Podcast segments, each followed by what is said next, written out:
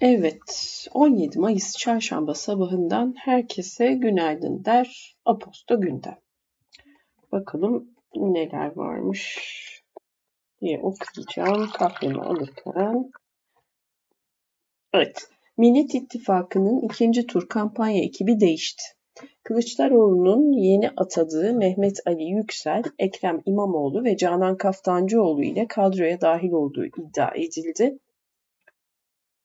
Cumhur İttifakı'nda ise ikinci tur strateji toplantıları Erdoğan'ın Bahçeli ile görüşmesiyle devam etti. AK Parti toplantılarında da ikinci tur sonucunun en az %52 olarak hedeflendiği kaydedildi. Öte yandan gazeteci Fatih Altaylı Habertürk'ten ayrıldığını duyurdu. Araştırmacı gazeteci Barış Pehlivan ise bugün dördüncü kez cezaevine girmek üzere teslim oluyor. Oh, piyasalar ve ekonomi. Avrupa İmar ve Kalkınma Bankası, Kahramanmaraş merkezli depremlerin etkilerine ve kredi şartlarında beklenen sıkılaşmaya işaret ederek Türkiye ekonomisi için 2023 büyüme tahminini %3'ten %2,5'a indirdi. Depremle ilişkili yeniden inşaat çalışmalarının 2024 yılında büyümeye destek vereceğini ifade eden Avrupa İmar ve Kalkınma Bankası 2024 yılı için olan büyüme tahminini ise %3'te korudu.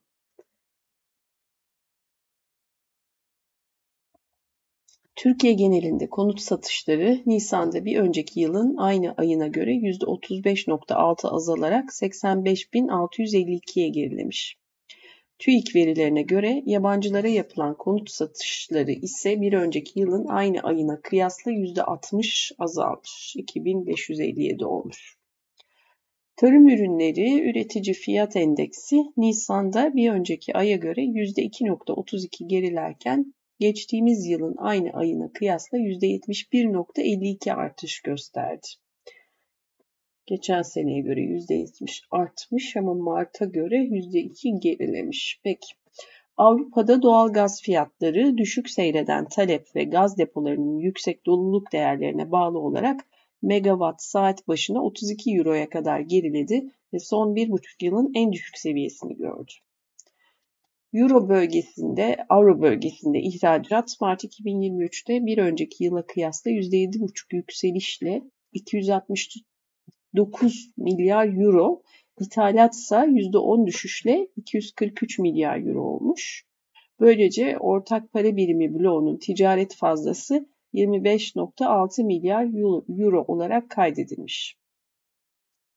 Ticaret fazlası 269 milyar ihracat, 243 ithalat. Bununla birlikte Avrupa İstatistik Ofisi Eurostat Avro bölgesinin 2023 yılı ilk çeyrek büyüme oranlarına ilişkin öncü verileri güncelledi.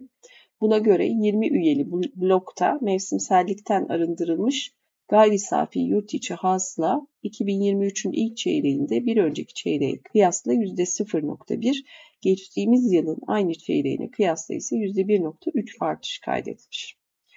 Almanya'da yatırımcı güveni talepteki düşüş ve imalat sektöründeki zayıflamanın etkisiyle Mayıs ayında da gerilemeyi sürdürerek resesyon endişelerinin artmasına yol açtı.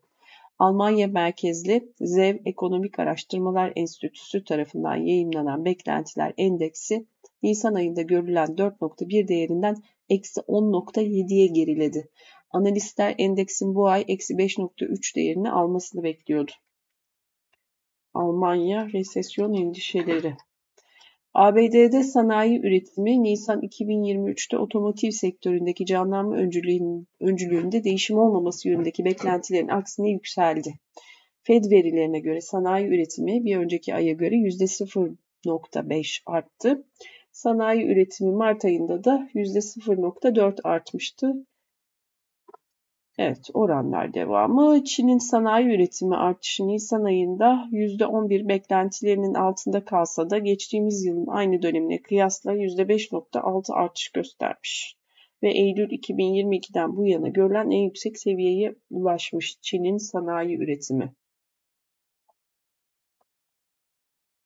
Bununla birlikte şehirlerdeki işsizlik oranı Nisan ayında önceki aya göre 0.1 puan azalarak 5.2'ye gerilemiş. 16-24 yaş aralığındaki genç nüfusta 0.8 puan artışla %20'ye yükselmiş işsizlik oranı. Böylelikle genç işsizlik rekor seviyeye ulaşarak 1990'lardan bu yana en yüksek seviyeyi kaydetmiş Çin'de. Evet sonrası iş dünyası ve finansmış. Vodafone 3 yılda 11 bin kişiyi iş, işten çıkarmayı planladığını bildirdi. Avrupa ve Afrika'da en iyi telekom şirketi olmayı amaçlayan Vodafone, müşteri deneyimi ve marka alanındaki yatırımlara öncelik vereceğini açıkladı. Aselsan ve TUSAŞ Savunma Sanayi Başkanlığı ile radar ve elektronik harp sistemleri tedariği, aviyonik yazılım geliştirilmesi ve entegrasyonuna yönelik 365.6 milyon liralık ve 18.8 milyon dolarlık anlaşma imzalamış. Aselsan ve TUSAŞ, Savunma Sanayisi Başkanlığı'yla radar ve elektronik harp sistemleri tedariği, aviyonik yazılım geliştirilmesi ve entegrasyonu. Aselsan ve TUSAŞ. Peki. Vakıf Bank yılın ilk çeyreğinde 4,5 milyar lira net kar elde etti. Devam. Volkswagen grubunun otomobil markası Audi'nin eski CEO'su Rupert Stadler cezasının ertelenmesi karşılığında dizel emisyon skandalındaki rolünü itiraf etti. Ne olmuş? ABD Çevre Koruma Ajansı 2015'te Volkswagen'in emisyon testlerini manipüle ettiğini ve şirketin dizel araçlarının normal seviyenin 40 kat üzerinde çevreyi kirlettiğini duyurmuştu. Stadler, dizel skandalı soruşturmasından dolayı 2018'de Volkswagen tarafından görevinden uzaklaştırılmıştı. Bunu da kabul etmiş cezasının ertelenmesi karşılığında anlaşma yaparak bir de. Peki. Politika ve Türkiye. Evet, Türkiye tarafında durumlar nedir? Millet İttifakı'nın 6 lideri seçim sonuçlarını değerlendirip ikinci tur için yol haritası belirlemek üzere bugün CHP Genel Merkezi'nde toplanıyor. Ata İttifakı bileşenlerinden Adalet Partisi'nin Genel Başkanı Doktor Vecdet Öz, seçimlerin ikinci turunda Kılıçdaroğlu'nu destekleyeceklerini söyledi. Öz, Zafer Partisi adına konuşamam ama ehveni şer de olsa gönlümüz Millet İttifakı'ndan yana ifadelerini kullandı. Cumhurbaşkanlığı seçimlerinin ikinci tura kalmasının ardından AK Parti'nin ikinci turda ilk tur %5.17 oy alan Ata İttifakı Cumhurbaşkanı adayı Sinan Oğan'ın seçmen kitlesinin en az yarısını hedeflediği ifade edildi. Gazete Pencere'den Nuray Babacan'ın haberine göre AK Parti seçmeni meclis çoğunluğu Cumhur İttifakı'nda karar alınabilmesi için yürütmenin de Cumhur İttifakı'nda olması gerekir. Aksi takdirde istikrar olmaz, kaos olur teziyle gidecek. Bununla birlikte toplantılarda ikinci tur sonucunun en az %52 olmasının planlandığı belirtilmiş. Yürütme de Cumhur İttifakı'nda olsun mu yoksa istikrar olmaz kaos olur diye buradan yürümek. Peki. Gazeteci Fatih Altaylı Habertürk'ten ayrıldığını duyurdu. Altaylı bana katlanan herkese teşekkür başlıklı veda yazısında dün 15 yıldır çok yakın çalıştığım ve güvendiğim sevgili Kenan Tekdağ'la konuştuk yolları ayırmaya karar verdik ifadelerini kullandı. Bundan sonrası için bir planı olmadığını aktardı. Ankara İl Seçim Kurulu önünde oylarımızı irademize sahip çıkacağız diyerek nöbet başlatan 6 kişi gözaltına alınmış. Anka Haber Ajansı Twitter'dan yaptığı paylaşımda 14 Mayıs seçimlerinde sağladığı veri akışı nedeniyle eleştirilmesine ilişkin Anka Haber Ajansı 14 Mayıs 2023 Cumhurbaşkanlığı ve milletvekili genel seçimlerinde tüm verileri yayıncılık ilkeleri gereği tam, doğru ve tarafsız bir şekilde toplamış ve abonelerine sunmuştur. Abonelerine zamanında sunmuştur. Veriler yine aynı ilkeler ışığında haberleştirilmiş ve abonelerin sandık sonuçlarından hızlı haberdar olması sağlanmıştır açıklamasını yapmış. Ne olmuştu? Sosyal medyada Anka'nın veri girişinin yavaş olduğu, Cumhur İttifakı'nın kazandığına yönelik algı çalışmasına hizmet ettiği ve algı yarattığı öne sürülen Anadolu Ajansı'ndan bir farkı kalmadığı eleştirileri yapılmıştı. Devam. MHP lideri Devlet Bahçeli'nin başdanışmanı Eyüp Yıldız, Ata İttifakı'nın Cumhurbaşkanı adayı Sinan Oğan'ın seçim gecesi yurt dışı oy sayımlarında manipülasyonların yapıldığına ilişkin açıklamasına pazarlık payın kalmadı başka kapıya birinci turda bir turda biter bu iş. Mezar soyguncuları sizi ifadeleriyle cevap vermiş. Peki. Milli Eğitim Bakanlığı Sözcü Gazetesi'nin internet sitesine erişim engeli getirdi. Milli Eğitim Bakanlığı. Peki 14 Mayıs seçimlerinin ardından getirilen erişim engeli nedeniyle bakanlığa bağlı eğitim kurumlarındaki interneti kullanan bilgisayarlarda siteye giriş yapılmaya çalışıldığında erişmeye çalıştığınız sayfa MEB erişim politikaları gereği engellenmiştir yazısı çıkıyor. Milli Eğitim Bakanlığı engellemiş. Peki. Memleket Partisi lideri Muharrem İnce'nin sosyal medya hesabında peki peki diye dura dura kala kala e, beynim şaşırarak okuyorum. Memleket Partisi lideri Muharrem İnce'nin sosyal medya hesabındaki iddialar üzerine Ankara Cumhuriyet Başsavcılığınca, Başsavcılığınca reysen başlatılan soruşturmada gözaltına alınan 17 şüpheliden 12'si adliyeye sevk edilmiş. İstanbul İlçe Seçim Kurulları Başkanları birleştirme tutanaklarını Çağlayan'daki İstanbul Adalet Sarayı'nda bulunan İstanbul İl Seçim Kurulu'na teslim etmiş. Tutanaklara göre İstanbul'da kayıtlı 11 milyon küsür seçmenden 10 milyon küsürü sandığa gitmiş, 1 milyon 76 bin seçmense oy kullanmamış.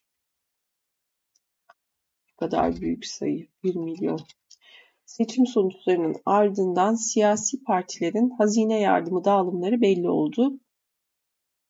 Sonuçlara göre gelecek yıl yardımları en fazla azalan AK Parti, en fazla artan da CHP olacak.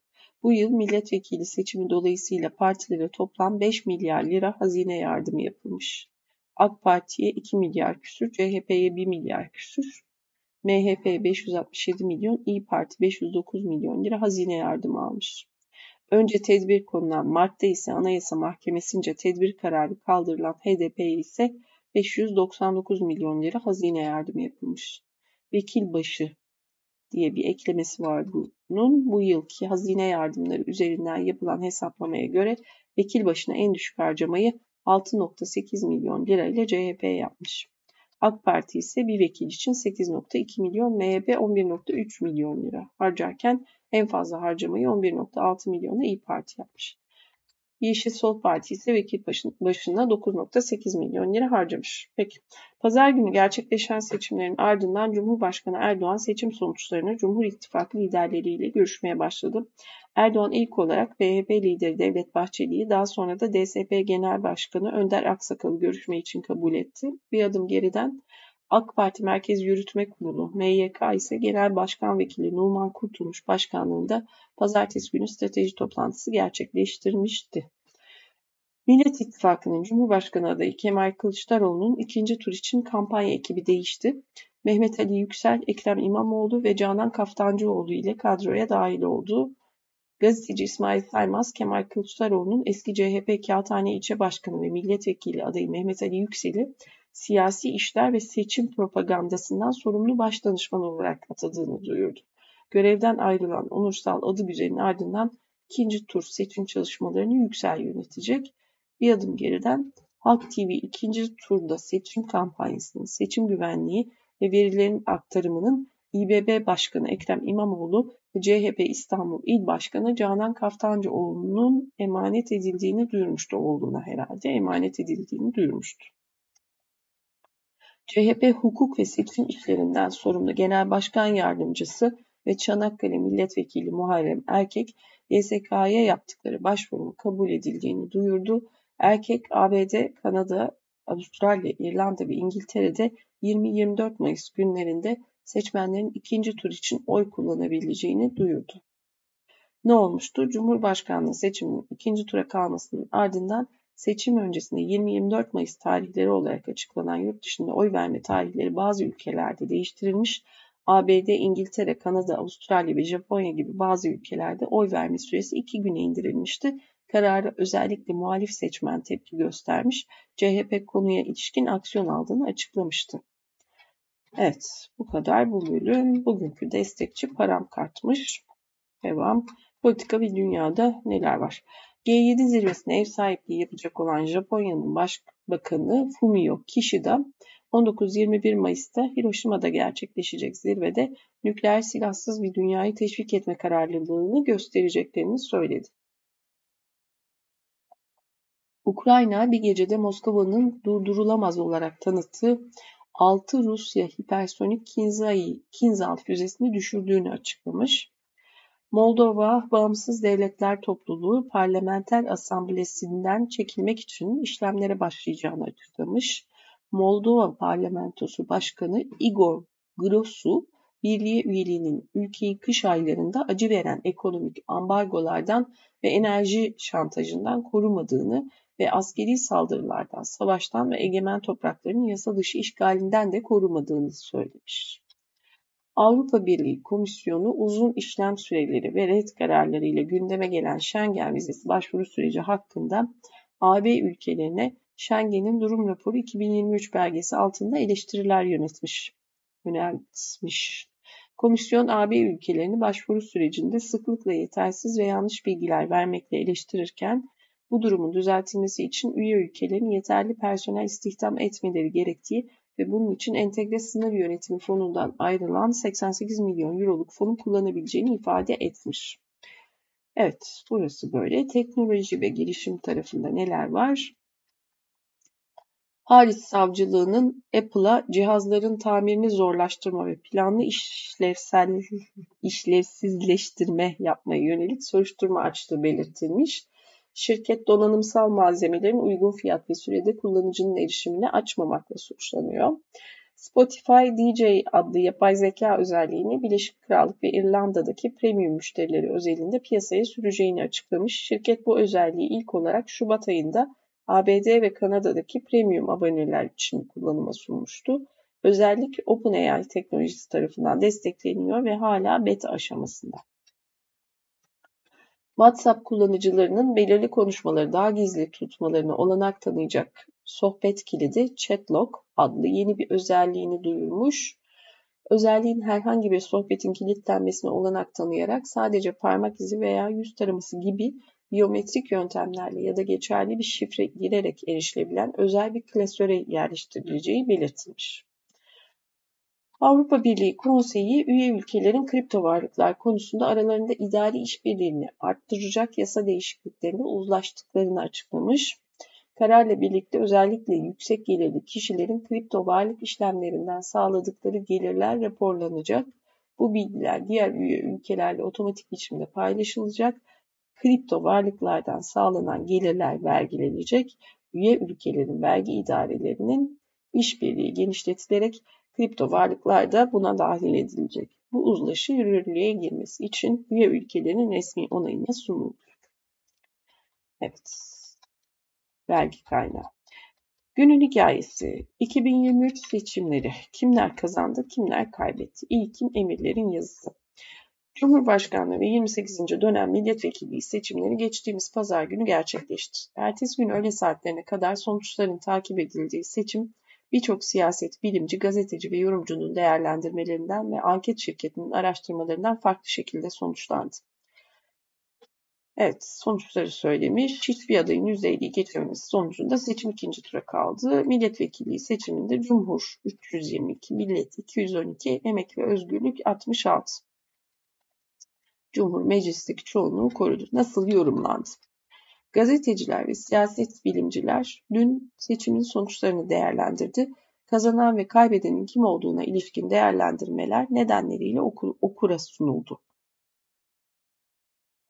Bu kapsamda bir kısım 12. Cumhurbaşkanı Erdoğan'ın bu seçimin kazananı olarak değerlendirirken bir kısım ise seçimin ikinci tura kalmasını bile aslında Erdoğan'ın kaybeden olduğunu gösterdiğini savundu. Bazı isimler ise anket şirketlerini, farklı partileri Millet İttifakı'nı seçimin kaybedeni ilan etti. Gazeteci Nevşin Mengü ne, ne demiş? Twitter'dan yaptığı değerlendirmede seçimin kaybedenleri muhalefete yakın anket şirketleri, seçimin kaybedenleri CHP'nin oy sayım sistemleri, seçimin kaybedenleri Hasan Cemal ve Savcı Sayan, seçimin kaybedenleri Mehmet Aslantu ifadelerini kullanmış. Gazeteci İsmail Saymaz Sözcü gazetesinde kaleme aldığı yazısında aynı Mengü gibi anket şirketlerinin tahminlerinin doğru çıkmadığını vurgulayarak Erdoğan'ın ikinci turda daha avantajlı olduğunu söylüyor. Saymaz, Türkiye'de hala seçmenlerin kimliklerine göre, oy verdiğini vurgulayarak Yeşil Sol Parti'nin Kılıçdaroğlu'nu desteklemesinin milliyetçi ve muhafazakar kitlede tepkiye yol açtığını ifade ediyor. Yine de Saymaz, AK Parti'nin %15 küçüldüğüne dikkat çekiyor. İlk tur muhalefet tarafından AK Parti'ye ikram edildi demiş. Çünkü AK Parti'nin 2018 yılında %42.6 olan oyu %35.2'ye geriledi. Yani %15 küçüldü. AK Parti bu seçimde 26 şehirde %10 ve üzerinde 31 şehirde %5-10 arasında, 18 şehirde %1-5 arasında oy kaybetti. Bu hesaba göre 75 şehirde oy kaybetti. Yalnızca 5 şehirde oy artırabildi.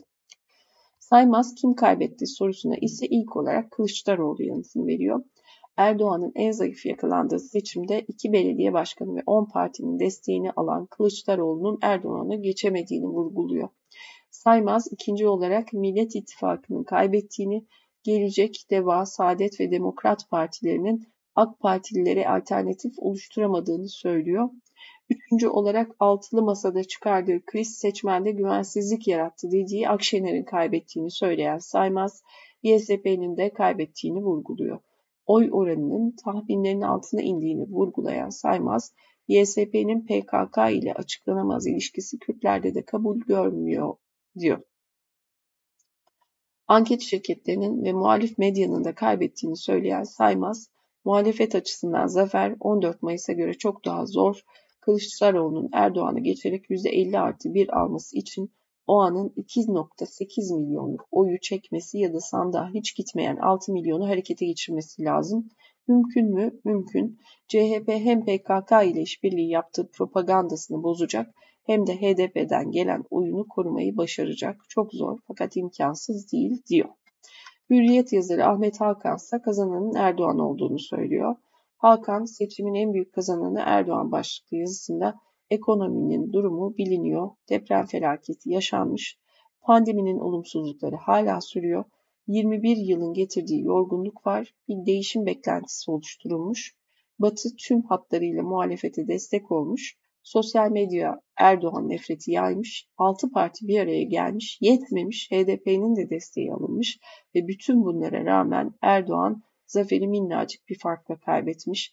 İlk turda kazanacağı söylenen Kılıçdaroğlu ise Erdoğan'ın epey gerisine kalmış. Eğri oturup doğru konuşalım. Bu şartlar altında Recep Tayyip Erdoğan bu seçimin en büyük kazananıdır diyor.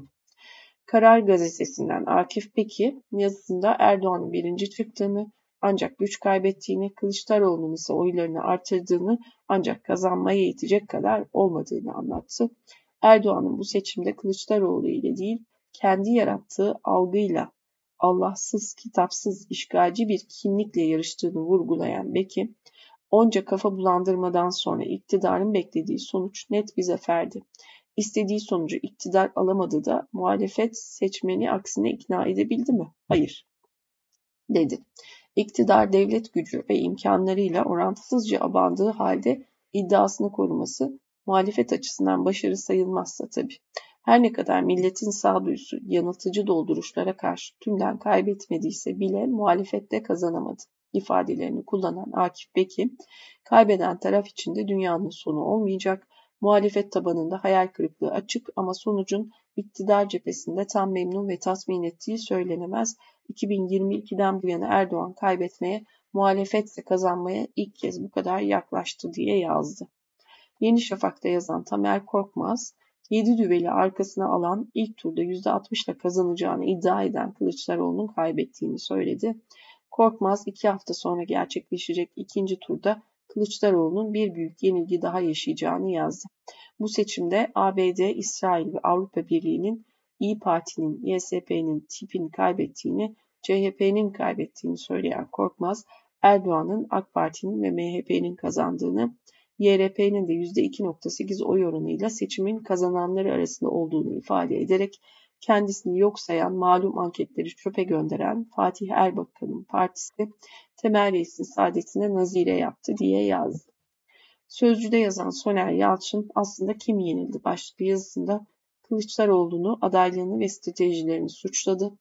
Bir yıl öncesinde Kılıçdaroğlu'nun aday olmaması gerektiğini savunduğunu anlatan Yalçın, bugün yalnızca Kemal Kılıçdaroğlu'nun değil adaylık dayatmasının CHP Genel Merkezi'nin halka güven vermeyenin yenildiğini söyledi. Yalçın muhalefetin siyasi kampanyasını ve destekçilerini suçladı. Yalçın tıpkı Yeni Şafak'taki Tamer Korkmaz gibi sana söz gibi ne dediği anlaşılmayan absürt reklamlar, reklamcılar yenildi. Biden yenildi, CIA yenildi, küresel medya yenildi, gayrimilliler yenildi demiş. Gazeteci Murat Ağrel ise Cumhuriyet'teki yazısında farkında mısınız Recep Tayyip Erdoğan 21 yıllık iktidarında ilk defa yenildi, seçilemedi diyor. Sosyal medyadaki manipülasyonlara kanmamak gerektiğini vurgulayan Ağrel, yaşanan duygu yoğunluğunu anlıyorum. 21 yıllık bir beklentinin gün doğumunun eşiğindeyiz. Fakat biliyoruz ki günün en karanlık saatleri güneşin doğuma en yakın olduğu zamanlardır ifadelerini kullanıyor.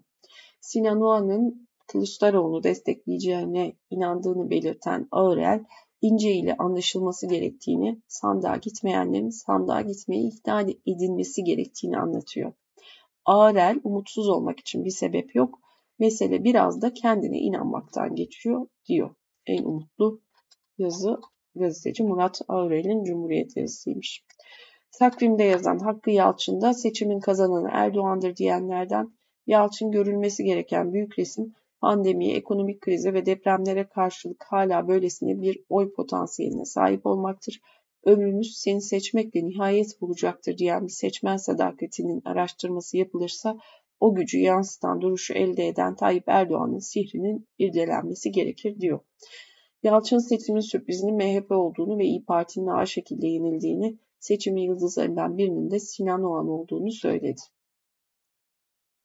Yeni Çağ gazetesinden Serkan Talan kaleme aldığı yazısında bu seçimi nefret ve daha fazla nefret kazandı dedi. Talan seçimleri beşli çeteleri koruyanların, kadınlardan nefret edenlerin, kadına şiddeti meşru görenlerin, seri katil gibi insanları domuz bağıyla işkence ederek öldürüp evlerin bodrumlarına gömenlerin, Diyarbakır Emniyet Müdürü Gaffar Okkan'ın katillerinin Depremde 11 ilde 50 binden fazla insanın hayatını kaybetmesinden sorumlu olanların kazandığını söyledi. Kimler kaybetti sorusuna ise yolsuzluk yapanlardan hesap sormak isteyenler, akıldan, bilimden, sanattan yana olanlar, sadece bir ekmek alabilmek için iki kere düşünmek istemeyenler, depremlerde canımız gitmesin, insanlarımız evsiz kalmasın diyenlerin kaybettiği cevabını verdi. Türkiye'nin en milliyetçi ve muhafazakar meclisi kuruldu diyen Murat Yetkin, kazananı veya kaybedeni değil meclisteki temsiliyeti vurguluyor. Hem Cumhur İttifakı hem Millet İttifakı partilerinden ciddi bir muhafazakar milliyetçi temsili olduğunu vurgulayan Yetkin, bunun dengelenmesi için ikinci turda Kılıçdaroğlu'nun kazanması gerektiğini söylüyor. 13 Mayıs'ta Aposto'nun serbest kürsü köşesine yazan Mehmet Yakup Yılmaz ise Adam, Adam Kazandı başlıklı bir yazı yayınlamış. Yılmaz biliyorum şimdi bazı okuyucular ikinci tur bitmeden yenilgiyi kabul etmenin doğru olmadığını söyleyecekler. Ancak gerçekçi olmak gerek. Kemal Kılıçdaroğlu'nun ikinci turda aradaki 2,5 milyon oy farkını kapatıp üzerine çıkabilmesi ve bu seçimi kazanabilmesi artık mümkün değil dedi. Araştırma şirketlerinin hemen hepsi yanıldı, ben de yanıldım diyen Yılmaz, içinde yaşadığı ve bir parçası olduğu toplumu doğru okuyamadığını, ekonomik kriz, deprem, yangın, sel gibi çok sayıda meselenin önemli olduğunu düşündüğü, nü düşündüğünü ancak halkın çoğunluğu için bunların o kadar da önemli olmadığını öğrendiğini ifade etmiş birçoğu gibi. Keza birçok tepki gibi. Yılmaz bundan sonraki 5 yılda Türkiye'yi iyi şeylerin beklemediğini söyleyebilirim. Bugünden itibaren ne kadar süreceğini şu anda bilmediğim bir süre için şimdilik günlük yaz, yazılarımı ara veriyorum demiş. Küsmüş Mehmet Yakup Yılmaz. Peki. Bu dönem küsme dönemi değil tabii. Çaba, sürekli çaba dönemi. Sürekli çaba.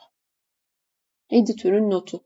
Meclis çoğunluğunu kazanan Cumhur İttifakı milletvekili seçimlerinde ittifaklar arasında galip. Partiler arasında bakıldığında ise, bakıldığında ise AK Parti yine birinciliği kazanmış durumda. Milletvekilliği konusunda kaybeden ilk parti kuşkusuz CHP. Listelerinden gelecek DEVA ve Saadet Partilerinden toplamda 34 milletvekilini meclise sokan CHP, bu milletvekillerinin istifa etmesi halinde 2018'e kıyasla 6 milletvekili kaybetmiş oluyor. İyi Parti'de masadan kalkışının etkisiyle beklenenin çok daha altında oy oranına sahip. Tartışılanın aksine ise herhangi bir kaybetme veya kazanma durumunda değil. Zira 4 milletvekili ile çıktığı yolda yine 4 milletvekili ile devam ediyor. Yalnızca değerlendirilenden daha düşük kaldığı bir gerçek. Partinin lideri Erkan Baş kimi yerlerde ikinci sıra milletvekillerini sokmayı dahi değerlendirdiklerini ifade ediyordu. Bunun yanında oy oranı düşen partilerden biri de YSP, beklenenin altında HDP'nin oldukça gerisinde bir oy oranı alan YSP için itirazları da değerlendirmek gerekiyor. Ancak Cumhurbaşkanlığı için seçimin tekrarı 28 Mayıs'ta gerçekleşecek ve bu seçimin sonucuna dek kazanan ve kaybedenin olmadığı bir gerçek. Muhalefetin yanlış süreç yönetimi, hükümetin doğru stratejik hamleleri ve sayısal veriler psikolojik üstünlüğü Cumhurbaşkanı Erdoğan'a verse de Kılıçdaroğlu yaklaşık bir yıldır tüm kampanyasını umut ve birleşmek üzerine vurguluyor, kurguluyor. 12 gün içinde atılan doğru hamleler kararsızları, oy vermeyenleri ve o an seçmenini ikna, ikna edebilir veya Cumhurbaşkanı Erdoğan kazanan imajını doğru şekilde sürdürebilirse psikolojik üstünlüğü reel kazancı çevirebilir. Evet yaşayacağız ve göreceğiz. Ayrılmadan önce neler varmış başka yazılar Aposto'da, Spektrum'da dip dalga milliyetçilik ve Kılıçdaroğlu'nun kazanma şansı varmış. Kuando Twitter seçim nedeniyle erişime engellenen hesap ve paylaşımları açıkladı demiş. Günün okumaları Jurno'da Faruk Bildirici Gazeteciler partileri izlemek, doğru karar verebilmeleri için seçmenleri yeterince bilgilendirmeyi hedeflemek yerine taraftar olarak ikiye ayrılmış durumda demiş. Öyle görünüyor. T24'te Onursal adı güzelin yazısı iletişimin daha iyi yönetilmesi gerekirdi ama ben genel başkanı rahatlatmak için istifamı sundum demiş. Ekipten öneriler var en sonda da e, Literal Radyo'yu söylemiş yine. Literal Radyo'ya hala bakamadım. Birazdan bakayım bakayım. E, Dip Dalga Milliyetçilik ve Kılıçdaroğlu'nun kazanma şansı diye bir yazı var. Bartu Özden yazısı. Şunu bir okumak istiyorum egzantiyeye geçmeden önce. Bartu Özden, Kılıçdaroğlu'nun hala kazanma şansı var. Peki nasıl demiş. 14 Mayıs'taki seçimin sonucunda Cumhurbaşkanı Erdoğan %49.25 ile pek çok araştırma şirketinin ve kamuoyundaki yaygın görüşün aksine birinci sırada yer almayı %45.06 oranında oy alan rakibi Kemal Kılıçdaroğlu'na 2 milyon oydan fazla fark atmayı başardı. Kılıçdaroğlu'nun aday olduğu süreçle ilgili söylemek istediğim çok şey var ancak bunları ilkesel olarak 28 Mayıs'tan sonra söylemeyi daha uygun buluyorum. Çok doğru tavır. Devam.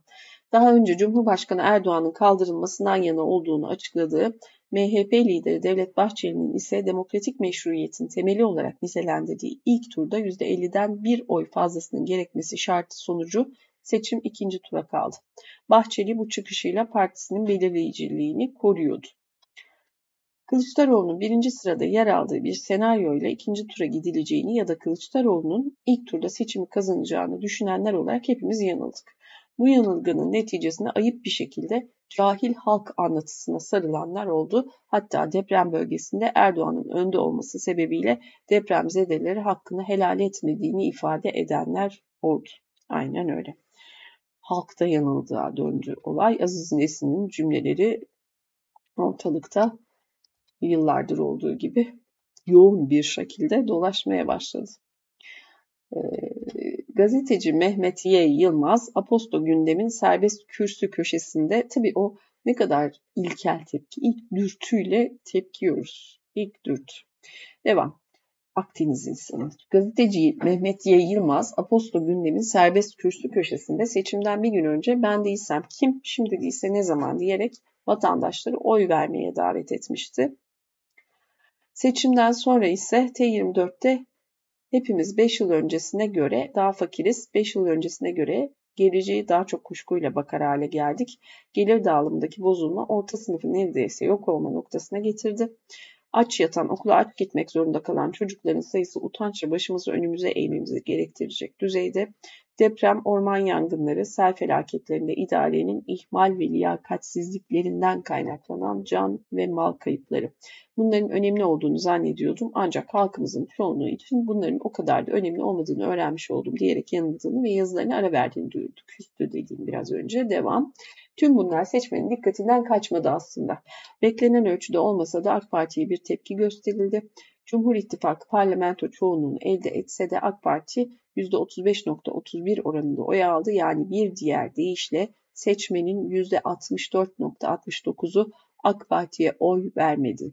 Bu Kasım 2015'ten sonraki her genel seçimde oyu %7 azalan iktidar partisinin %34.3 oy aldı. 2002'den sonraki ikinci en düşük oy oranıydı. Türk milliyetçiliğinin yükselişi. AK Parti'nin düşüşünün karşısında Türk milliyetçiliği yükseldi. Muhalefet lehine olacağı öngörülen dip dalga milliyetçi bir dalga olarak belirdi. Türk milliyetçileri seçimin ve Türkiye'nin kaderini belirleme gücünü ellerine aldı. Evet, bunu iyi anlamak lazım. Asıl burayı analiz etmek lazım. Çok doğru. Milliyetçi partilere oy veren seçmenlerin çoğunluğu ilk turda Cumhurbaşkanı Erdoğan'a bir kısmında Kılıçdaroğlu ve Sinan Oğan'ı tercih etti. Muhalif kamuoyu seçimden önceki tüm uyarılara karşın milliyetçilerin birinci önceliğinin Erdoğan'ı yenmek olmamasını sonuçların açıklanmasının ardından şaşkınlıkla ve kızgınlıkla karşıladı. Oysa HDP'nin belirleyici parti olması ihtimalini engellemek, savunma sanayisi yatırımlarına sahip çıkmak, Türkiye'nin Suriye ve Libya'daki askeri varlığını sürdürmek, terörle mücadelede taviz vermemek gibi konular milliyetçilerin kararını etkiledi. Kimi milliyetçi endişeler Erdoğan'ı tercih edilebilir hale getirdi. Büyük resme bakmak lazım. Devam. MHP Sinan Ate büyük resme ve toplumun geneline bakmak lazım. Bu milletin damarı yani milliyetçilik o taraf bu milletin damarı. Bütün bu savunma sanayisi yatırımları, terörle mücadele bunlar. Herkese baş kaldırmak, o duruş, her şey var bunun içinde. Devam. MHP Sinan Ateş cinayetinin yarattığı etkiye rağmen çok büyük bir sürpriz yaparak %9.96 oranında oy aldı. Evet, ayrı liste kararıyla Cumhur İttifakı'na vekil kaybettireceği düşünülen MHP, AK Parti'ye tepki göstermek isteyen seçmenlere kendi listesiyle bir alternatif yarattı ve bu stratejisinde başarılı oldu. Büyük Birlik Partisi de oyların %1.1'ini aldı. Aday belirleme sürecinde tabanın Kılıçdaroğlu'nu istemediğini açıkça ifade, tabanının Kılıçdaroğlu'nu istemediğini açıkça ifade eden İyi Parti %9.69 ile 2018'deki oy oranını neredeyse tamamen korudu. Şehirli, seküler, genç milliyetçilerin Erdoğan'ı değiştirme iradesini temsil eden ve merkez sağdaki boşluğu doldurma iddiası da taşıyan parti özellikle genç seçmenin değişim baskısıyla masaya dönmüştü genç seçmeninin değişim baskısıyla masaya dönmüştü. Ayrılık dönüşünden bahsediyor. Geniş tabanının ikna olmadığı bir cumhurbaşkanı adayını destekledi. %15'lerin üstünde olduğu düşünülen potansiyel oy oranının altında kaldı. Sığınmacı karşıtlığını, Hüdapar'ın AK Parti listesinden seçime girmesini ve HDP'nin Kılıçdaroğlu'na desteğini merkez alan Ata İttifakı da %2.48 oranında destek buldu. Üstelik bu insanlar ittifakın %7'lik barajı geçemeyeceğini bilseler de iki tarafa da tepkilerini göstermek üzere oy verdi. İttifakın Cumhurbaşkanı adayı Sinan Oğan %5.28 ile ittifakın oyunun iki katından da fazla bir desteğe ulaştı.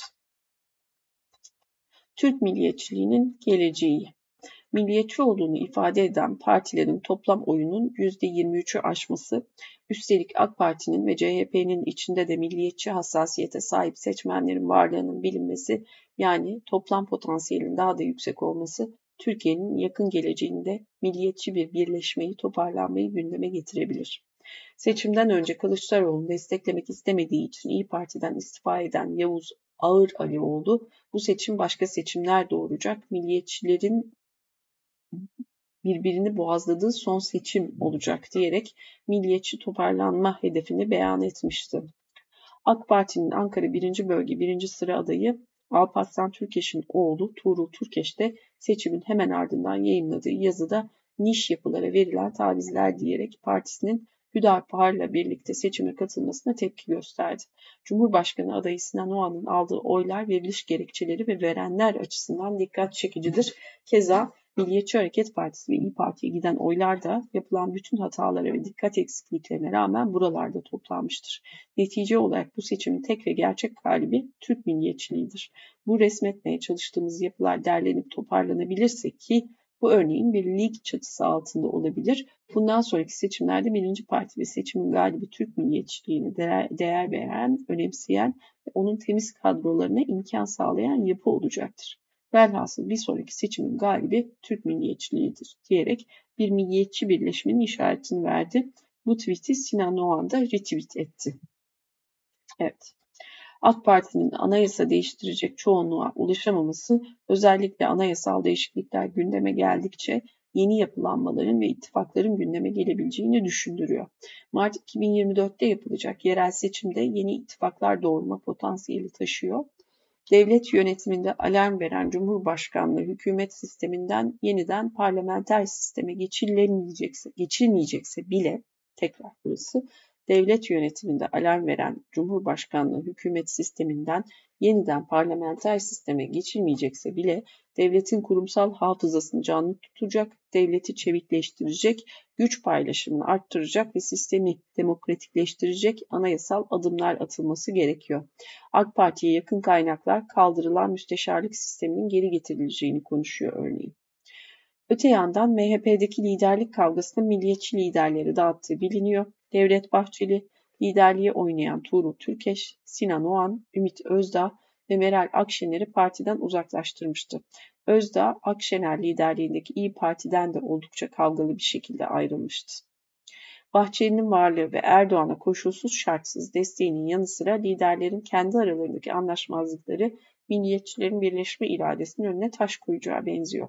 Bu noktada MHP teşkilatlarının ve tabanının Cumhur İttifakı'nın seyri konusundaki düşüncesinin yanı sıra İyi Parti'nin seküler, milliyetçi ve demokrat bir merkez sağ partisi olma yolunda devam etme konusunda ne kadar iradeli olacağı da önem kazanıyor. İkinci tur için Kılıçdaroğlu'nun şansı var mı?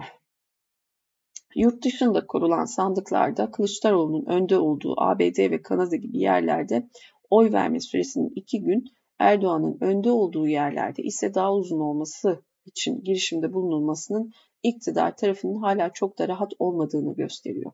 Kılıçdaroğlu iki hafta içinde ilk turda kendisine oy veren seçmenin bozulan moralini toplayarak ikinci turda da sandığa gitmelerini sağlamalı. Bu kesin ama yapması gereken daha zor şey bunu yaparken bir miktar Türk milliyetçisinin ve bir miktar ilk turda sandığa gitmeyen seçmenin desteğini kazanarak oylarını arttırmak. Nasıl yapacak?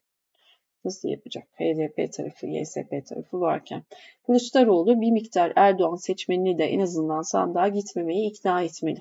Cumhurbaşkanı Erdoğan'ın elinden toplumda karşılık bulan milli beka, beka ve güvenlik kozlarını alabilmeli. Bu çok zor ancak imkansız değil.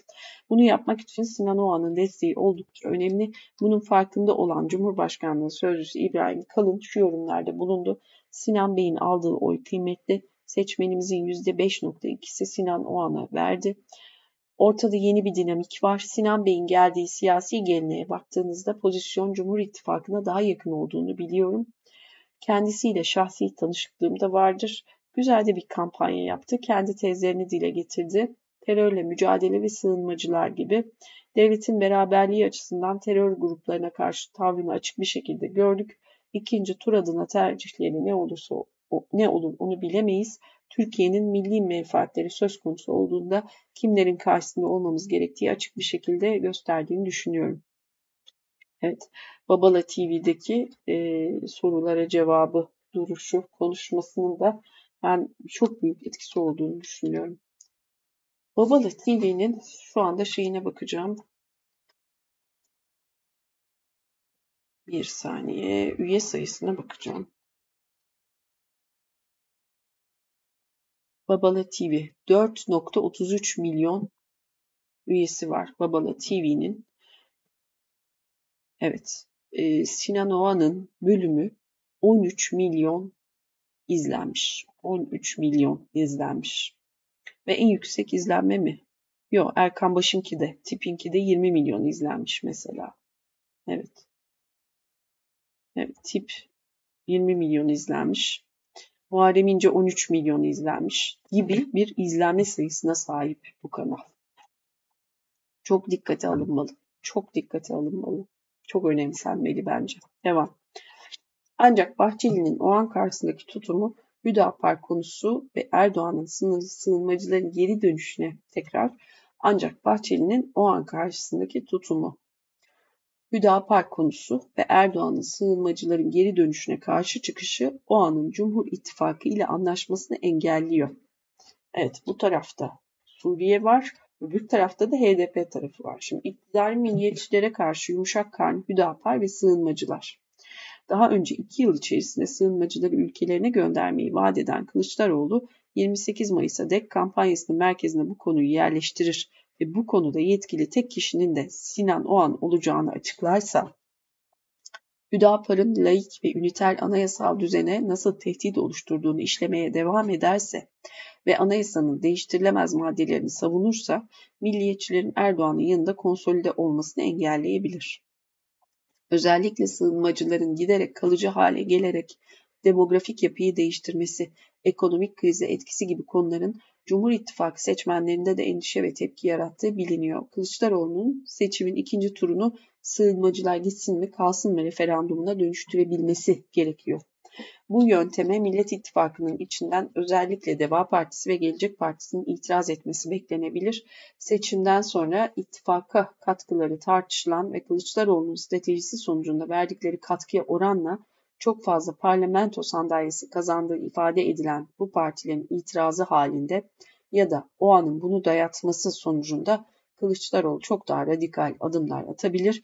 Kuracağı hükümetlik Cumhurbaşkanlığı yardımcılığı yapısını dahi değiştirebilir. Kurulacak hükümet merkez sağ, merkez sol muhafazakar koalisyonundansa merkez sol, merkez sağ milliyetçi koalisyon niteliği taşıyabilir.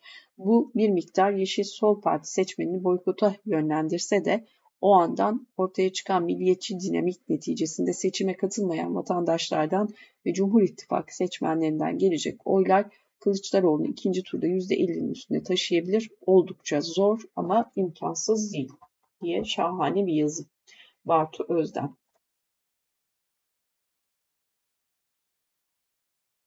Evet.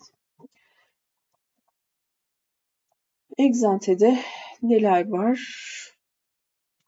Egzante tarafı Evet seçim haberleri geçiyorum geçiyorum. Öncü veriler konut satışlarında gerileme sürüyor. Mevzuat liralaşma stratejisinde yeni halka demiş. Neymiş bu? Türkiye Cumhuriyet Merkez Bankası hali hazırda yürürlükte olan menkul kıymet tesisine ilişkin uygulama talimatında güncelleme yapmış. Buna göre kredi kartıyla yapılan nakit avans çekimi ve kuyum harcamaları içinde %30 oranında menkul kıymet tesisi şartı getirilmiş. Bunun yanında mevcut durumda uygulamada olan aylık %3 kredi büyümesi eşiği diğer ticari krediler ve tüketici kredileri içinde genişletilmiş. Bankalar bu krediler içinde aylık %3 büyümeyi aştığı takdirde eşiğin üzerinde kalan kısım için tuttukları menkul kıymetleri bir yıl boyunca ellerinde tutacaklar söz konusu değişikliklere ilişkin hesaplamalar Nisan ayı başı itibarıyla devrede olacak. Düzenlemede ayrıca bankaların TL dönüşüm hedefinin hesaplamasına fiziki altın karşılığındaki hesaplar da dahil edilmiş. Bu düzenleme ile bireysel borçlanma penceresinde sıkılaşma sağlanması hedefleniyor. Merkeziyetsiz finans. AB kripto düzenlemesi de uzlaştı. Evet o vergiler kısmı. Devam. Analiz ve projeksiyonlarda ne var? Seçim sonrası görünüm güncellemeleri. Avrupa imar ve kalkınma bu büyüme beklentisi %3'ten 2,5'a indirdi tarafı var. ABD merkezli Citigroup ise yayınladığı notta seçim sonrası oluşan ve mevcut iktidarın korunacağı senaryo dahilinde ülkemizde faaliyet gösteren özel sektör şirketlerinin döviz bazında ihraç ettiği menkul kıymetlerin yüksek oynaklıkla karşı karşıya kalabileceğini bu sebeple portföyler içinde ağırlıklarının azaltılması tavsiyesini vermiş. Cep bilgisi seçim sonrası fiyatlamalarda 5 yıl vadeli kredi temerrüt takası CDS primi yani 650 puan aşarak son 6 aylık dönemin en yüksek seviyesini gördü. Gösterge 14 Mayıs'ta biten haftada yılın en düşük seviyesi olan 500'ü görmüş. Batı'dan haberler. Gündem ABD'de bankalar, Avrupa Birliği'nde enerji. Geçiyorum bunu hızlıca. Sonuç bölümü var mı diye bakacağım. Denetim ve düzenleme raporu başlığında şu var. Fed yılda iki kez yayınladığı denetim ve düzenleme raporunun 2023 yılındaki ilk versiyonunu yayınladı. Metinde bankacılık sektörünün sermaye ve likidite yeterliliğinin yerinde olduğunu ifade etmiş. Buna karşı sektörün son dönemde maruz kaldığı dalgalanmaya atıf yapılan raporda sürecin çok daha dikkatli bir şekilde değerlendirilmesi gerektiği belirtiliyor. İflas eden 3 bankanın fonlama kaynaklarındaki yoğunlaşma ve kötü faiz riski yönetimi sebebiyle sıkıntı yaşadığının ifade edildiği metinde söz konusu kurumların artan fonlama maliyetlerini dengelemek adına daha fazla borçlanmak durumunda kaldıkları vurgulanıyor. Raporda benzer sorunların yinelenmemesi adına denetim mekanizmasının güçlendirileceği, kurumların likidite riski yönetim becerilerinin sınanacağı ve söz konusu geliştirmeler için harcanan çabanın iki katına çıkartılacağı ifade edilmiş. Rapor bankacılık krizi sonrasında Başkan Jerome Powell başta olmak üzere Fed yetkililerinin verdikleri ilave regülasyon mesajlarının edildiğinde. Raporun yayınlanmasının ardından kongrede açıklamalarda bulunan Fed denetiminden sorumlu Başkan Yardımcısı Michael Barr, bankaların daha agresif bir şekilde denetleneceğini söyledi. Evet, değişen bu olacak. Fed'in yeni regülasyonları yaz döneminde devreye almasını beklediğini ifade eden Barr, finansal kurumların daha katı kural setleriyle hareket etmelerinin sağlanacağını söylemiş. Avrupa'da ne olmuş? Avrupa Birliği'nde bölge genelindeki enerji ithalatını daha verimli hale getirebilmek adına kurgulanan ihale mekanizmasının ilk etabı tamamlanmış. 10 Mayıs tarihinde açılan ihaleye 13.4 milyar metreküp talep gelmiş. Söz konusu arzın 25 şirket tarafından sağlandığı belirtilirken mekanizma dahilinde 110 şirket yetki, yetki almış durumda.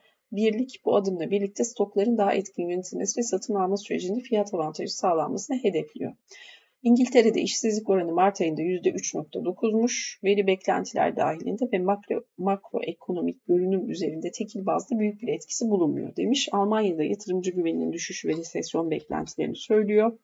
İtalya'da stratejik öneme sahip kurumların korunması ve desteklenmesi adına bir varlık fonu kurulacağı açıklanmış. Söz konusu teklifin parlamentoya hafta bitmeden sunulması bekleniyor. Büyüme, batıda sanayi üretimleri ayrışıyor. ABD'de sanayi üretimi vesaire vesaire geçtim geçtim. Geçtim. Avro bölgesi sanayi üretimi geçtim. Çok egzel okuma buralar oranlar. Gündemden diğer başlıklar neymiş? TÜİK Tarım Üfe verisi bunu okudum. TCMB özel sektörün dışarıdan temin ettiği kredi borcunun 2022 yıl sonuna göre 1.2 milyar dolar azalarak 158 milyar dolara gerilediğini duyurmuş. Almanya'da yatırımcı güveni bunu okudum. Çin'in sanayi üretimi evet Exante'de bu kadar. Son bir ekleyebileceğim şuna bakacağım. Artık e, biraz uzun oldu ama şunu Kuando'nun ilk e, bülteni geldi. 16 evet 16 dün gelmiş Kuando'nun ilk bülteni. Bu e, teknoloji tarafını takip edeyim diye denediğim e, okumaya yeni baş e, e, yani ama konuşamadım. Teknoloji e, haberlerinden oluşan Aposto'nun bülteni diyeyim. Of yorulmuşum. Teknoloji dünyasında geçtiğimiz haftanın özetine hoş geldiniz. Hoş bulduk. Geride bıraktığımız haftaya Elon Musk'ın Twitter CEO'su koltuğunu devredeceği ismi açıklaması damgasını vururken Wikipedia kurucusunun 14 Mayıs seçimleri nedeniyle Twitter'da bazı hesaplara kısıtlama getirilmesine gösterdiği tepki, ekşi sözlüğe bir kez daha erişim engeli getirilmesi, Google'ın I.O. 2023 etkinliği, Steve Wozniak'ın yapay zeka açıklaması, Binance'in Kanada'dan çekilme kararı, Microsoft'un Activision'ı satın almasının Avrupa Birliği'nce onaylanması ve Bitrex'in iflas başvurusunda bulunması da gündemin en sıcak konularından oldu. Bunları ana başlıkları halinde aslında Aposto gündemde okumuşum. Twitter'ın artık yeni bir CEO'su var. Elon Musk'ın Twitter CEO'su görevinden istifa edeceğini ve yeni CEO'nun 6 hafta içinde göreve başlayacağını duyurmasından kısa bir süre sonra Twitter'ın yeni CEO'sunun kim olacağı açıklandı. Linda Yaccarino. NBC Universal'in reklam satışları başkanı. Dahası Musk Twitter üzerinden yaptığı duyuruda Yaccarino'nun iş operasyonlarına odaklanacağını, kendisinin ise ürün tasarımı ve yeni teknolojiye odaklanacağını belirtmiş. Bu platformu her şey uygulaması olan X'e dönüştürmek için Linda ile birlikte çalışmayı dört gözle bekliyorum demiş. Bir adım geriden geçtim. E, rap rap rap geniş açı Wall Street Journal'a göre reklamların etkinliğini ölçmek için daha iyi yollar bulma konusunda sektörün savunucusu olduğu belirtilen Yacarino ile Musk'ın arası oldukça iyiymiş. İlk konu tarafı geçtim, geçtim, geçtim. Kimdir diyor. ABD'nin en büyük medya şirketlerinden biri olan NBC Universal'da 12 yıldır görev yapıyormuş. Dünya Ekonomik Forumu'nda da yönetici pozisyonuna sahipmiş. ABD başkanı olduğu dönemde Donald Trump'la çalışmış. Joe Biden'ın Covid-19 aşı kampanyasında yer almış. Öte yandan Musk'ın Ekim ayındaki satın almasından bu yana Twitter oldukça kaotik bir süreçten geçiyor. Evet biliyoruz. Devam devam. Twitter büyük bir gelir ve itibar kaybı yaşadı diyor. Buna göre reklam verenlerin Musk'ın Twitter'ın içerik yönetimine yönelik daha gevşek bir yaklaşım sergilemesinin ardından reklamların nefret söylemi yanlış bilgilerle birlikte görünmesinden endişe duydukları ve bu nedenle platformdaki reklam harcamalarını geçici olarak durdukları, durdurdukları belirtilmişti. Bütün bunlar göz önüne alındığında Yakarı'nın reklam alanındaki deneyimiyle birlikte Twitter'ın reklam verenlerle bozulan ilişkilerini ve reklam işini düzeltmesine yardımcı olabileceği değerlendiriliyor. Mobilite, Google I.O. 2023 neler tanıtılmış Google I.O. Google'ın her Mayıs her yıl Mayıs ayında düzenlenen geliştirici konferansı Google I.O. dün gerçekleşti. Google'ın birçok yeni cihaz tanıttığı e, bır bır bır, domine eden yapay zeka oldu. Peki etkinlikte neler tanıtıldı, neler konuşuldu? Şimdi yapay zeka tarafında Palm 2, Google I.O.'da en çok ilgi çeken duyuru Google'ın OpenAI'ın yapay zeka sohbet robotu ChatGPT'ye rakip olarak geliştirdiği barda güç veren yeni büyük dil modeli Palm 2 oldu. Burada çok çok teknolojik bilgi var geçtim. Google arama. Google'ın yapay zeka destek arama motoruna ilişkin detaylar ilk kez I.O. 2023'te paylaşılmış. Microsoft'un yapay zeka destekli Bing'ine rakip arama motorunun yalnızca link vermektense kullanıcıların sorularına yanıt üretebileceği aktarılmış. Hmm. Buna göre Google'ın yapay zekadan güç alan arama motoruyla kullanıcıların sordukları sorularla ilgili daha detay bilgiye, video ve görsellere ulaşması, alışveriş süreçlerini kolaylaştırması ve araştırmalarını derinleştirmesi mümkün olacak. O değişik bir dönem olacak o zaman. Duet AI kısa bir süre önce Sheets, Meet, Slides, Docs ve Gmail için yapay zeka desteği sunmaya başlayan Google, bu özellikleri Duet AI adı altında topladığını duyurmuş. Bard, Google'ın kısa bir süre önce erken erişime açılan sohbet robotu Bard'ın tüm özellikleri de I.O. 2023'te açıklanmış. Açıklanan tüm özelliklerle birlikte Bard kod yazabilecek, kodlardaki hataları müdahale edebilecek, kullanıcıların kodları dışarıya aktarmalarını sağlayabilecek ve kullanıcıların sorularına görsel destekli yanıtlar üretebilecek. Kodi, etkinlikte tanıtılan ürünlerden biri olan Kodi, kod yazmak ve düzenlemek için yeni bir jeneratif yapay zekaymış. Müzik Elem, Google'ın yeni tanıttığı bir diğer jeneratif yapay zeka aracıymış bu. Kodi'nin aksine müziğe odaklanıyor diyor. Biri kod yazacak, bu müziğe odaklanacak. Girdiler üzerinden yazıdan müzik oluşturabiliyormuş Müzik Elem. Magic Editor, Google fotoğraflar üzerinden kullanıma sunulan Magic Editor, yapay zeka destekli bir fotoğraf düzenleme aracıymış. Buna göre bu araç aracılığıyla kullanıcıların bir fotoğraftan istemedikleri öğeleri silmesi, arka planı düzenlemesi ya da fotoğraftaki boşlukları doldurması mümkün hale geliyor. About this image, Google'ın yeni About This Image özelliğiyle içeriklerin bir insan mı yoksa yapay zeka tarafından mı oluşturulduğunu anlamak mümkün olacak.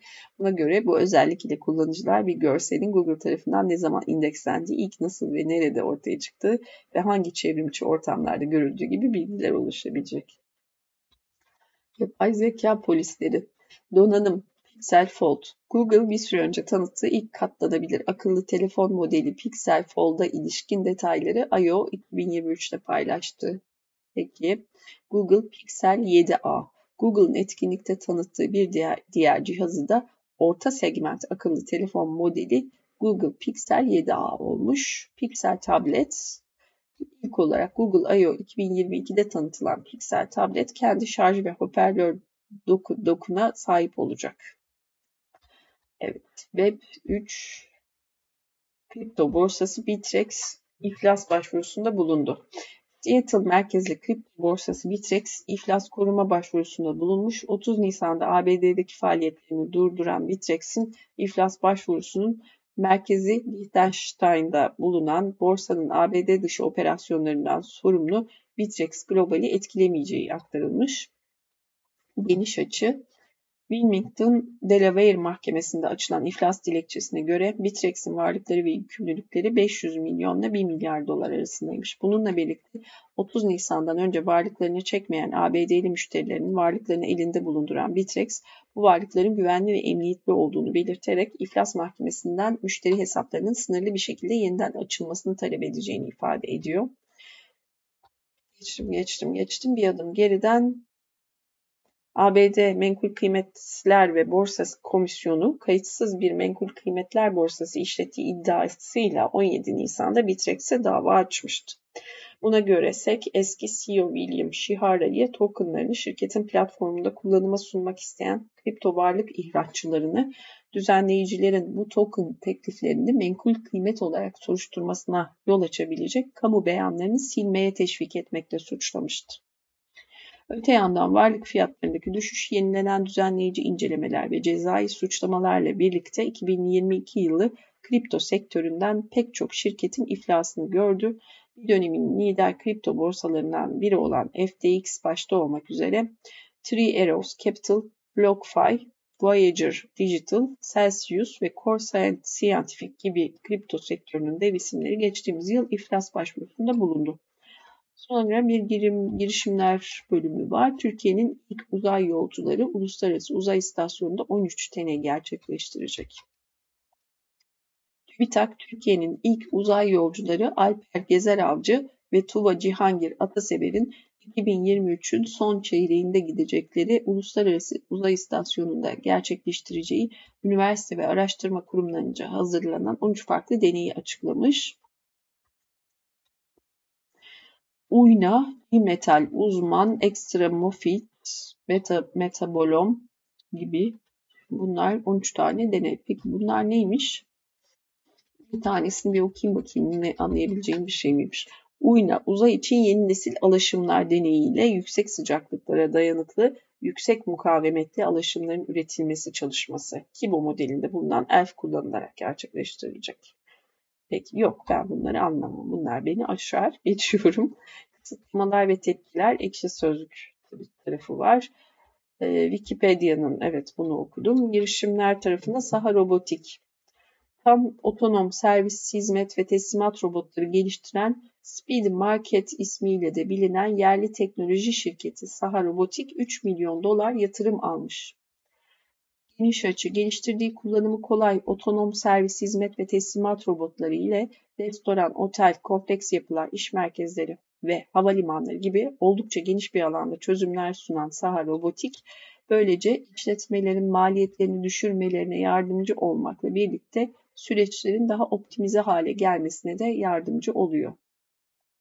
Evet, bir fotoğraf koymuşlar. Ee, kaç tane kadın var? Evet, ve 30 tane falan insan var herhalde. iki tanesi kadın. Saha robotik. Evet. Kadınlar ne olacak peki? O da bu teknoloji tarafında kadınlar biraz geride kalıyor gibi geliyor bana bu startupların teknolojiye yönelik kodlamalar, robotlar vesaireler tarafında. Bununla da ilgili bir çalışma okusam ne güzel olur bir adım geriden Soho Robotik, Daha Robotik 2022 yılında 381 dolar yatırım almış. Bu yatırımla hizmet ve kurye modellerine yönelik çalışmalara ek olarak önemli firmalara robot satışı da gerçekleştirmişti. Ayrıca Saha Robotik Ocak ayında düzenlenen fuarda 53 Türk girişim arasında yer almış. Trello için ya devam. Birçok evet girişimler var burada. Evet tek tek gidiyoruz burada. Tek bir konu değilmiş. E, Trello için Power App'lar geliştiren yerli kodsuz uygulama platformu Borello 1.8 milyon dolar tohum yatırımı almış. Nedir? Bugün 105 ülkede kullanılan Hipporello'nun iş çözümleri platformu, COBİ'lerin iş süreçlerinin büyük bir kısmını platform değiştirmelerine gerek kalmadan Trello üzerinden yürütmelerini mümkün kılıyormuş. Hipporello'nun Trello kullanım alanları arasında bir hizmet masası var. Otomotiv odaklı akıllı kamera sistemleri geliştiren Büyütek, AP Ventures bünyesindeki Bilişim Vadisi ve Ostim Girişim Sermayesi yatırım fonlarından 600 bin dolar yatırım almış. Geniş açı 90 bin ürünüyle 120 ülkede hizmet veren Büyütek, otomotiv firmaları için hazır ürünler üretmeye ek olarak kamera özelinde çözümler sunuyormuş. Detayı yok, bilmiyoruz. Peki. Almanya merkezli sürdürülebilir elektrikli teslimat dronu ve lojistik hizmetleri girişimi Wing Copter, Avrupa Komisyonu'nun sürdürülebilir altyapı penceresi altındaki Invest EU programının bir parçası olarak AYB'den 40 milyon euro yatırım almış. Girişim yeni yatırımla birlikte amiral gemisi Wingcopter 198 modelinin üretimini arttırmayı, Avrupa'da ve yurt dışında teslimat hizmetlerini genişletmeyi ve inovasyon çabalarını hızlandırmayı hedefliyormuş. Odağına plastik atıkları alan Hollanda merkezli girişim Prim, Infinity Recycling Invest NL ve Lyondell Basil'ın katılımıyla düzenlenen turda 13 milyon euro yatırım almış. Girişim yeni yatırımı yakılan veya çevreye karışan plastik miktarını azaltmada fark yaratmak amacıyla piroliz sürecinin uygulanmasını hızlandırmayı hedefliyor. Geniş açı, primin yüksek sıcaklıklarda termal ayrıştırma süreci plastik atıkların endüstriyel ölçekte değerli ürünlere dönüştürülmesini mümkün kılıyor. Böylece plastik atık sorununa sürdürülebilir bir çözüm sağlamayı amaçlayan Prim, Prime diye de okunuyor olabilir bu arada. Rotterdam'da kurduğu yıllık 40 bine 40 bin tona kadar plastik atık alma kapasitesine sahip geri dönüşüm tesisinde bu yıl üretime başlamayı planlıyor. Şahaneymiş. Buna ek olarak Prime'ın hedefleri arasında 2025 yılına kadar ikinci bir tesis kurmak oluyor. Muhteşem, muhteşem. ABD merkezli otomatik araç muayene girişimi UVEY, GM Ventures, CarMax, VR Berkeley Corporation ve FIT Ventures'ın katılımıyla Hanako ev ve C ve C'den çok zor okumak bunu. Yatırım almış ya. Geçtim. Detayı yok çünkü. Otomatik araç muayene girişimiymiş. Haftanın diğer başlıkları nelermiş? Global kripto para borsası OKX'in önümüzdeki aylarda Türkiye'de bir ofis açmayı planladığı bildirildi. Evet iş ilanını bile gördüm. OKX Başkanı Hong Fang, İnovasyon Direktörü Jason Lau ve Pazarlama Direktörü Hayder Refik, Blockchain Ekonomi İstanbul Summit 2023'te Türkiye pazarından önemli isimler ve kullanıcılarla bir araya gelecek. Binance, ülkedeki stabil coin ve yatırımcı limitlerine yönelik yeni düzenlemeler nedeniyle Kanada pazarından çekildiğini duyurdu. Okey, bunu geçiyorum. Microsoft Activision Blizzard'ı satın alması, Blizzard'ı satın alması.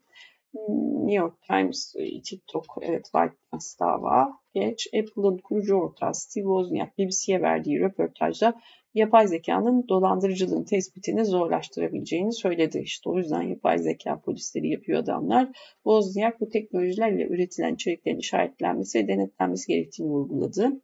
Twitter Circle kullanıcılarına attığı bir e-posta ile uygulamada yayınlanan paylaşımlarının güvenlik problemi nedeniyle Circle'ları dışındaki kullanıcılar tarafından da görülmüş olabileceğini bildirdi. Evet bunu okumuştum. Geçtim. Satürn'ün 62 yeni uydusu. Evet bunlar okuduğum haberlerdi. O zaman evet galiba Exalte'de bittim. Yatırım ve piyasa tarafında hızlıca bir şey var mı? Hemen oraya döndüm. BIST 100 dün gün içerisindeki geri çekilmeyle test ettiği 4406 seviyesinden tepki yaşamış.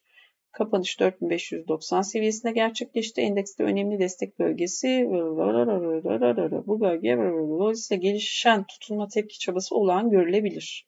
Kısa periyotta yeni bir iyimserlik yaşayabilmesi için ise 4600 ara direnç. Peki destek ve dirençleri vermiş. dün e, biraz toparlandı gibiydi ama bakalım hisse tarafı ne oynak tabii yani bugün alaşağı olabilir. Hissenet ne diyor bugün? Ha hissenette şeyde tatile gidiyordu. Doğru orası bir şey demiyor. Ben tatile gideceğim demişti. Peki o zaman bir şey yok. Bakacağız. Şimdilik nokta. Oh yoruldum.